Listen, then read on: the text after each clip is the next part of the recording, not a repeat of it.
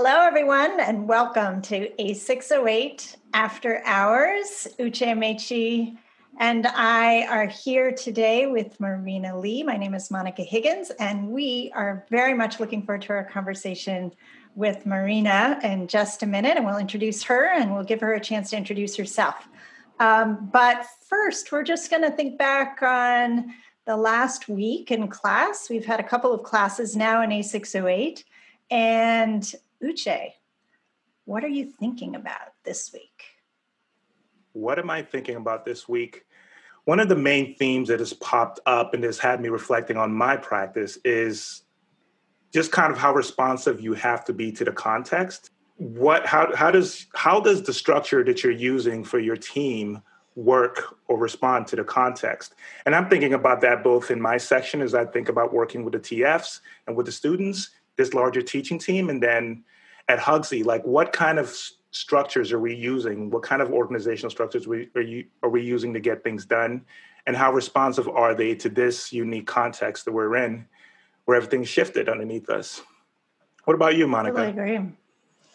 I'm definitely thinking about what model works when, um, particularly in a crisis situation. Um, it's important to think through, you know, maybe you might want to switch leadership styles. Maybe you might want to switch up the structure of the team and how you're delegating, whether you're delegating, when you're delegating. Um, I'm also thinking about culture just more generally. What does culture mean?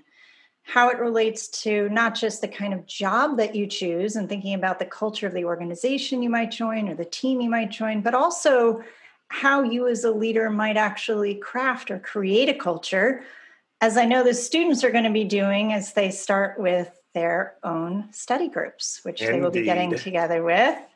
Um, yep soon. So, um, with that in mind, uh, Marina, we welcome you back to A608. Marina Lee has um, been so generous in coming back to A608 many years as a panelist, an alum of the school. Um, and we love having her back. She provides just a wealth of perspective on uh, entrepreneurship and education, in particular, um, thinking about the international um, landscape of education, how that's changing, how you go about being an education entrepreneur in uh, an international context. Um, Marina is the founder and executive director of Cogita, whose goal is to create change makers through civic awareness and leadership. She's also the executive director of Envoys, which creates education programs that challenge and inspire students to become better world citizens through this work, she and the people she's worked with and the students that she has inspired, um, that her team has worked with, have established a global presence in Korea, Colombia, China, and the United States through all these different organizations that she's founded. I know Marina knows this. I often tell her she's a serial uh, entrepreneur. Uh, first time I met her, she was working on an initiative we actually wound up writing a case about. Um, but you should know that Marina's work has been recognized at HGSE um, in our 100 year celebration for social impact. She's also the co founder of Let's Talk, a conference at HGSE, uh, among many, many other things. It's amazing how many balls Marina can juggle um, at the same time, keep them all in the air. Um, but Marina, welcome. It's so wonderful to have you. And um, please tell us a little bit more about yourself. Thank you for joining. Thanks so much, Monica and Uche, and thank you so much for the kind introduction. It's really a pleasure to be here. I do just want to make one quick correction: is that I'm no longer uh, uh, as a part of the leadership board for Envoys, but now on the the board of advisory for Envoys. So just want I, am sorry Got to it. update you on that. Got it your career is changing as we speak. right, less hands-on stuff at Envoys now. Got so uh, I wanted to just share a little bit about Cogita Education Initiatives and what we do. Uh, thank you, Monica, for uh, for introducing Cogita briefly. So, we're a mission driven organization that focuses on developing students to have a deeper sense of self, excellent social responsibility, and global and ethical engagement. Uh, and every aspect of our services which include admissions counseling, identity development programs, and these awesome global and cultural competency initiatives reflect these core values. Our main, the, the goal of really what we're trying to do is that we're assisting families and students to redefine what good is and what success is, advocating for more of a humanistic approach to education, which is especially needed in the admissions process where one's identity is often too often associated with you know, brand names and uh, and socioeconomic status even. Uh, so a lot of my work throughout my life have arguably been about this, you know, from teaching ESL to young neighborhood kids when I was literally five years old to starting a tutoring program in eighth grade for younger kids struggling in various subjects to helping international scholars uh, with their grant proposals when I was at Rockefeller University doing some scientific research there. Um, and during this process, I met so many students of many backgrounds, all socioeconomic classes, countries, cultures, religions, ethnicities, and it really humbled me and helped me put my own life into perspective and and really understand for my own self what the meaning of life actually truly is. And then when i see um, so many students struggling over their own identities i can't help but want to uh, to help support them. Wonderful. It's so helpful to hear. Um, so even with your many, many different roles that are constantly changing, I still will call you a serial entrepreneur. You've always been that. So you've had many, um, you know, takes at uh, shaping organizational culture and shaping team culture, and that, of course, is one of the themes for the week. So I'd love to ask you kind of more of a general question. How do you think about building organizational culture as you embark on launching or scaling? Um, a venture or an initiative in education? Sure, happy to answer that. So, building an organizational culture for me has always been revolved around uh, the people, uh, people who you hire, and the message that you're giving to the organization and the work that you do. And all of those things are intricately tied together. Um, it gets really complicated though when for a global organization like ours we have time zone differences uh, different cultures with different values different definitions of good what good work means you know speaking of what good and success means different personalities um, that are influenced often by the culture uh, and different levels of experience different you know the gender age and also various social norms that are confronting team members, even if we are all on the same page of our aligned vision. Uh, you know, for example, we could have one parent talking to a, um, one of our counselors indicating, I get all the social emotional learning stuff, but come on, like, I don't want to learn this. I want my kid to understand how he can get himself to Yale you know and so like these are things that you know we're like well but you know in certain contexts especially you know I, they're really heroes in so many ways of our movement. Um, but like in China, for example, um, a lot of our business development team, who are all educators, masters of education, they have a solid sense of what our vision is. But they are dealing this with this on a daily basis, and it's you know it's in a way it's like how can you blame parents, right? This is what they know. They don't really know um, all the the complications of the the various identity conflicts that they could be giving their children. Um, so our role is to listen to the parents, understand where they're coming from, but then bring them to another level of understanding of of developing their children together as a team. Uh, and so in order to create that type of culture, when you have people faced with those type of questions on a daily basis who are also thinking, oh my gosh, am I like, is my brain like going in the same direction as these parents? You know, we have to provide also even mental cultural support to bring them back uh, to to combat in some ways against a social norm and uh, hmm. and so that's that's been a real challenge. Um, and some who have even said oh my gosh i i some like i'm so glad marina that we're te- we're meeting again as a team because this was such a hard week for me and i started to lose faith in what we do.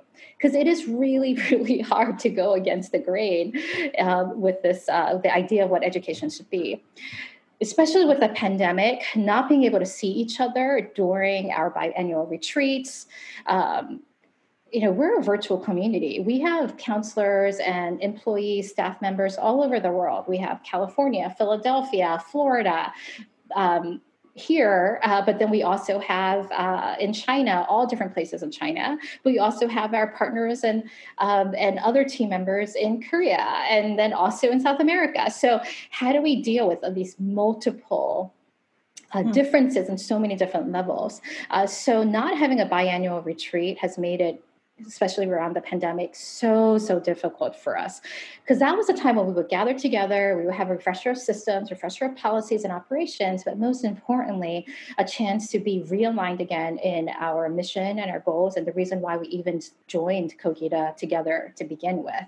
So that has mm-hmm. been a major challenge. Um, mm-hmm. And then in terms of creating that culture, what we had to do then instead was to compartmentalize to some extent and like target very specific areas of the organization to make sure that we can keep our culture. So, what is our culture? Our culture is one where we want each of our team members to feel highly valuable. They are extremely important and pivotal to the success of the organization. They have a high sense of accountability, which I believe will come if they feel that they have that they, they play an important role. Um, where they're really caring. We focus on caring so much. I mean, we give birthday cards and wishes and someone got sick and we send them flowers at the hospital. I mean this is probably one of the most caring organizations you can be a part of. So in order to do these things uh, one thing that we've been doing is continuing to with our managing director in china having weekly meetings to make sure that he can continue to meet with his staff there and talk about uh, and encourage flexible hours. Hey if you are having kind of like a bad mental health day take a break. It's okay. You know, so we have unplugged days where no one is allowed to literally be on any kind of device. I have to say that not everyone follows it, so we have we've been trying to enforce this a little bit more.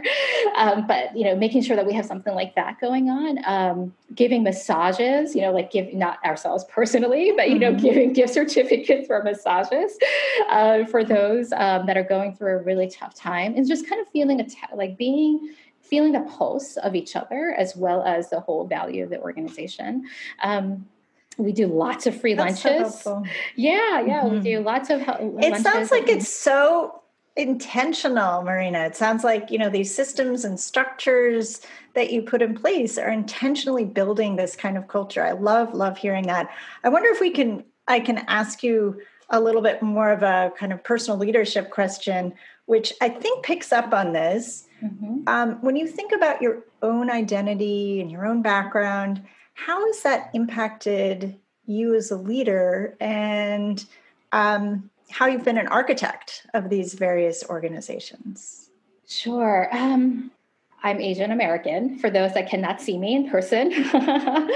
and so, what does that mean? Um, I come from a Korean background. I immigrated when um, I was about four years old or so.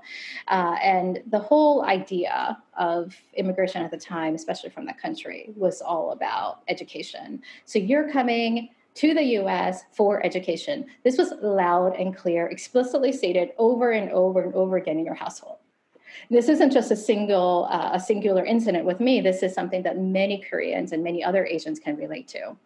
Uh, and although our organization isn't only about asian you know uh, families and, and the work that we do uh, stems beyond that we do have this root that comes from uh, feeling of a controlled identity of design that social norms have have made us into you know or tried to make us into. And that's one of the things that uh, i think has developed uh, the organization um, very deliberately.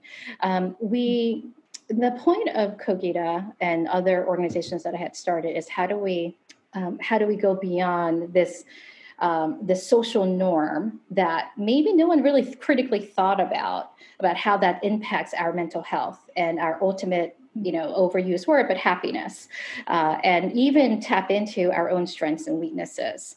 Uh, so for us um, at the time the idea of of not pursuing a high level of education and not fulfilling being a doctor you know the role of being a doctor or an accountant or engineer or even a news anchor woman, which was a big thing also during my time with my dad. It's completely negating then the sacrifices and hardships of, a, of an immigrant. Mm. And it means that you're putting everything to waste. So if you can imagine the weight of that on a child, to feel that if they don't perform a certain way and don't meet a certain standard of expectation socially and academically, then that pretty much meant that you have failed the entire family and even your entire generation, like your your entire wow. line of families and ancestry. Wow. So to have that kind of weight on on a five year old and a 10 year old and a 16 year old, a 25 year old, uh, where that rhetoric doesn't change unless we actually intentionally put it in a different way and that's the role that we come in is how do we and th- again this isn't just about asian culture this is really about anyone who comes from different backgrounds how do we help students truly see what they're really good at what their mm-hmm. um, mm-hmm. their strengths and weaknesses we like to call them opportunity areas of growth um, the mm-hmm. the things that make them click how do we start from there from their internal self and not to try to meet an external expectation. And that has very much been a part of my own life uh, you know growing up with uh, with a very traditional set of parents. So in in that way this is when i started to realize you know what? Uh, there were so many aspects that were great for me but so many other aspects that were not healthy for me. And would i have been able to yes. find my path earlier if i had known this if someone had told me different things at a much wow. earlier time? Yeah that's powerful Wow. So Monica was asking about how do you design your team about the culture? How do you actually build your culture? So we've got the different contexts and trying to bring people together so you can address build a culture. But we've also have one shared context that may be different in different places. This is the pandemic and people's personal their maybe familial response to it. And then of course the countries and wherever they're they're in that's impacting you. And there's this sense of it's a significant it's a significant shift probably in terms of how people are dealing with it themselves but also as an organization so can you talk a little bit about how you're thinking about it and maybe how your organization has been responding to this huge shared contextual shift which i'd call a crisis mm-hmm, mm-hmm. yeah sure good question Uche. Oh, there's so many layers to this from a policy political level to social perception level of America's soft culture or soft power, as some may put it. Um, and uh, and there's a difference between what we hear um, from from families of all over the world uh, along these particular lines. Um, so, for example, um, we just started our China office in China. So, yay, it was our first time. We, our, our China staff have gotten paid officially through the China office. So, this was a big celebration for us. Um, well, at the same time, I have to be honest with you. You know, it's like, yes, this is great. But so many of the parents are wondering, well, okay, you are an organization that focuses on global education, but do I feel comfortable um, having one influenced by non-chinese onto their own students mindsets uh, you know considering what's going on for those that are maybe very nationalistic one way or another? Um, two the policies that are going on in the us you know there's there's a lot of pushback and a lot of fear um, and that concerns us not from necessarily policy business level, to be honest with you. It really concerns us from um, the mental the mental health level of the parents and families. So many of them um, are concerned about the safety of their kids. Many of the international students have act- were actually here and not able to go back home. Um, so how do we? Uh, this really was a crisis. How do we help? 13 year olds you know 14 year olds find their way back home from all of, to all over the world to all different destinations. Uh, when plane tickets were going uh, very like they were no more you know? So like what do we do with that? Um, and so some of them had to stay with people that we knew. Some had to stay with um, their school and making special arrangements. Uh, and meanwhile the parents are freaking out. Ultimately for us it wasn't uh, and going to go back to what i mentioned earlier. It wasn't about the policies. The work that we do is really fully it's human. It's, mm-hmm. it's human work that we do. So that's something that we have to remind our parents. It's not about going to an american college or a uk college or a college in japan. It's about your child your family. And what your family feels is safe for you and how mm-hmm. you can grow in the best way possible despite the pandemic and also use the pandemic as a way uh, of learning opportunities and handling crises. So we've been going in that type of mode of direction and, and not including any of the policy stuff, you know, because ultimately that's what connects us together, you know, it's it's about this. Can I ask a quick follow-up question? So how are you thinking it sounds like with the curricular responses you are thinking about what can we do going forward how are you are there ways that you're reacting to this craziness, um, whether it be the pandemic itself or the second order effects, that you think are just for now, but maybe things will go back to normal? Or are there like larger structural shifts that you think that you're going to make with your team going forward, not knowing what the future may may give?